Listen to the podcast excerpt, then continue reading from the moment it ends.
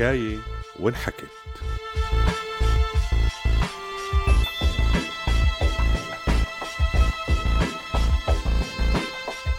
برنامج بيحكي قصص سورية.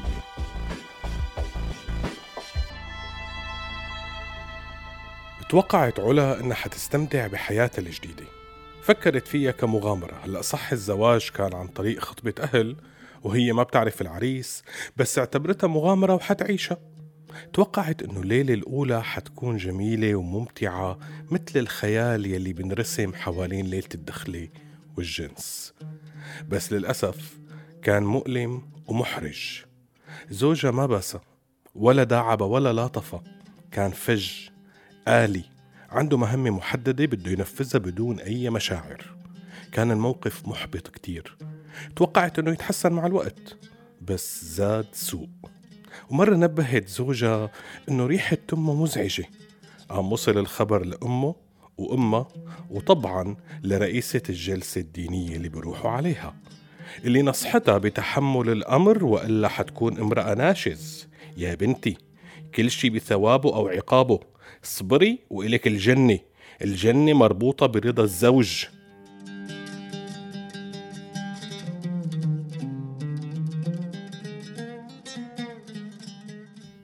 الحل الوحيد لعلا كان إنها تسرح بعالم الخيال والحلم. فكرت لو إنها ما تحجبت لو إنها هربت من البيت لو إنها ما ساومت ولا سايعت لو إنها حبت شاب وعاشت معه علاقة جميلة بغض النظر عن نتيجتها لو إنها تابعت دراستها. لو إنها ما أخذت أي خيار من الخيارات اللي وصلوها للحظة اللي عم تاخد موعظة من مرة غريبة. بتعتقد انها وكيلة الله على الأرض لتقلها بإنه واجبها كزوجة صالحة تسد انفها مشان ما تشم ريحة تم زوجها المزعجة وهو عم ينام معها وكأنها مخدة محشوة بالتبن. لو لو بس لو كانت أقوى.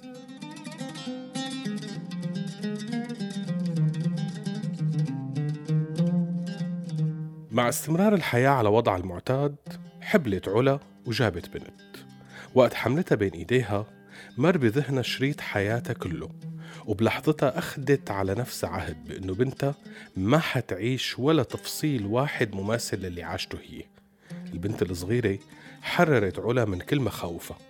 الخوف الأكبر أنه تعيد التجربة نفسها مع بنتها لما تكبر كان أكبر من كل المخاوف التانية.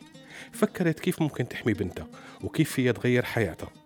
جابت كتب البكالوريا وبلشت تدرس. وما عادت تجهز الأكل ولا تنظف البيت وبلشت تبعد عن زوجها وتحرمه منه ومن النوم معه كان كل هالشي مدروس بذهنها ومقصود.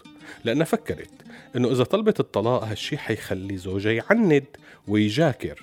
بس إذا تجاهلته وطفشته وبلشت تهمله ممكن هو اللي يفكر إنه يطلقها. وفعلا بعد عدة شهور وتدخلات وواسطات وخناقات حصلت على الطلاق ورجعت علا لبيتها لتسكن مع أمها وأختها ومع بنتها الصغيرة. رجعت وقررت إنها تستدرك كل شي فاتها. سجلت دورة تقوية بالبكالوريا لتساعدها على ترميم النقص اللي صار معها بسبب الانقطاع عن الدراسة. هالشي خلاها تحتك بمحيط مختلف عن محيطها السابق. تعرفت على بنات متحررات وكان بالصف في شباب من خلفيات دينية مختلفة واجتماعية حتى. لما حكت تجربتها البعض منهم قابل بالجفاء بس البعض قابل بالاحترام. بس ما أثر هذا الشيء عليها لأنها كانت حريصة إنها تتحرر من كل خوف أو حذر اجتماعي. بس الشيء الوحيد اللي ما تجرأت تساويه هو إنها تشلح الحجاب.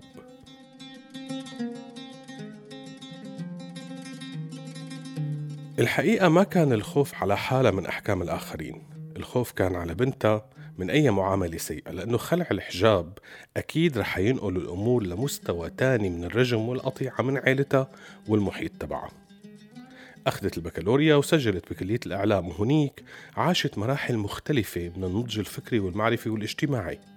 وقعت بالحب أكثر من مرة ومن خلال الحب عرفت العلاقة الجنسية السوية.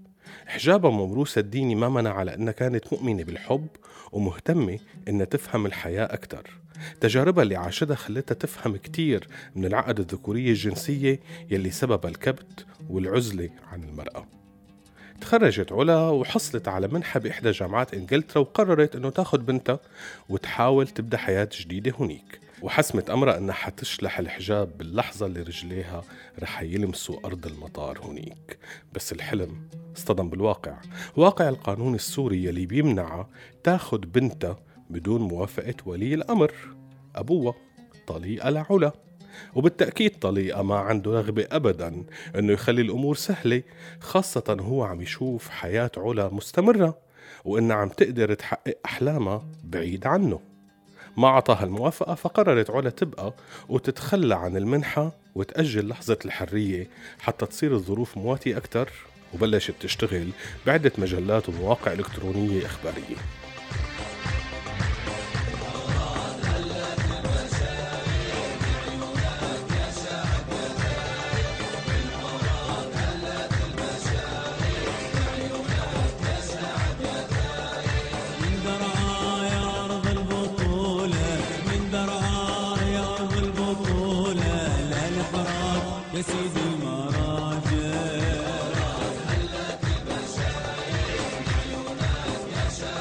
سنة 2011 علا عمرها 29 سنة وبنتها مايا 11 سنة. بلشت الثورة بسوريا وشاركت علا بالمظاهرات وهي عم تحلم باليوم اللي حتتغير فيه قوانين الأحوال الشخصية. هلأ كانت هي مقتنعة كتير بأحقية المطالب السياسية بس ما كتير بتعني لها مثل ما بيعني لها نسف هذا القانون من جذوره. بس بعدين استوعبت إنه الظلم واحد وإنه الحرية وحدة رغم تعدد وجوهها. استوعبت هالشي وهي عم تهرب من رجال الأمن وتشوف إطلاق رصاص واعتقال المتظاهرين وإهانتهم قدامها. مرة مسك واحد من الأمن وصار يشدها من حجابها قامت فكت الحجاب من رقبتها بكل بساطة وهربت. كان جنبها صبية تانية عم تهرب صبية محجبة. اطلعت فيها تطليعها فيها كتير إدانة وكأنه عم تقلها إنه خليهم يعتقلوكي ولا تشلحي الحجاب. بس علا ما اهتمت بنظرتها وكملت رقيد كانت عم تحس جواتها بقوة رهيبة. بواحد من أيام الصيف سنة 2014 كانت علا قدام المراية لمحت طيف تجاعيد حوالين عينها حست بخنقة ما عاد فيها تنتظر. شلحت الحجاب بلحظتها وراحت حكت مع بنتها اللي كان عمرها 14 سنة. وكانت كبيرة كفاية لتحكي معها وتحكي لها عن حياتها وتشرح لها ليش هيك ساوت. طبعا قامت القيامة بالبيت وتحرك أهل طليقة لياخدوا البنت منها ليحموها من تأثير أمها الفلتاني بسبب نشاط علا الإغاثي تعمم اسمها وصارت مطلوبة. ما قدرت تتحمل إنه تعيش يوم واحد رهينة للخوف. ما تحملت فكرة الأسر وهي اللي طول عمرها عم تحلم بالحرية. دفعت ثمن غالي كرمالها. مشان هيك غامرت وأخذت بنتها برحلة الهروب إلى الشمال. واضطرت تلبس غطاء الرأس والنقاب اللي بتكرهه حتى تمر من مناطق المتشددين. وأجبرت بنتها كمان انها تلبسه. كان وضع مؤقت بس كان كتير عبسي بالنسبة لها ما كانت عم تفهم كيف ممكن هذا التفصيل الصغير يكون مهم لهالدرجة بالنسبة للبعض.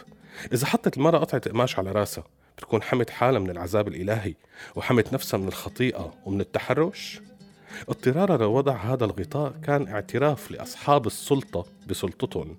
ولحتى تبين هويتها الدينية مع أنه هذا الشيء ما كتير دقيق لأنه النساء من كل المعتقدات الدينية كانوا مضطرات يلبسوا الحجاب قدام مسلحي الكتائب الإسلامية شو سر الحجاب يا الله؟ ليش فرضه يعتبر من أعلى مظاهر السلطة الدينية على النساء؟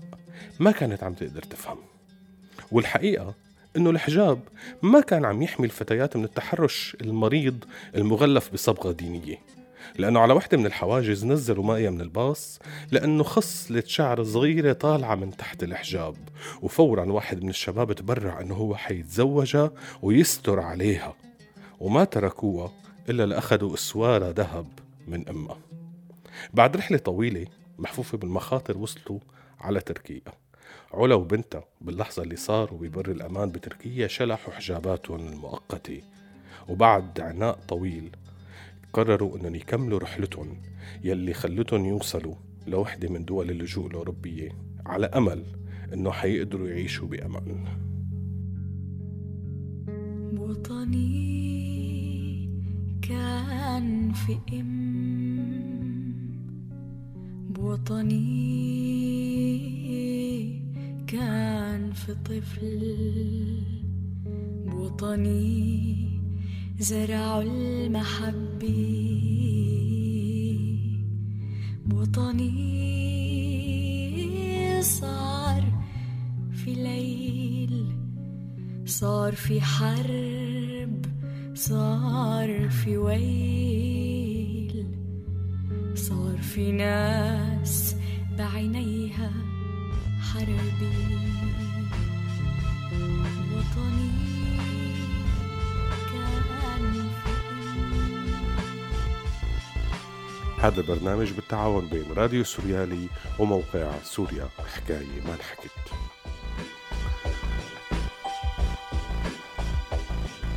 هذا البرنامج من إنتاج راديو سوريالي 2018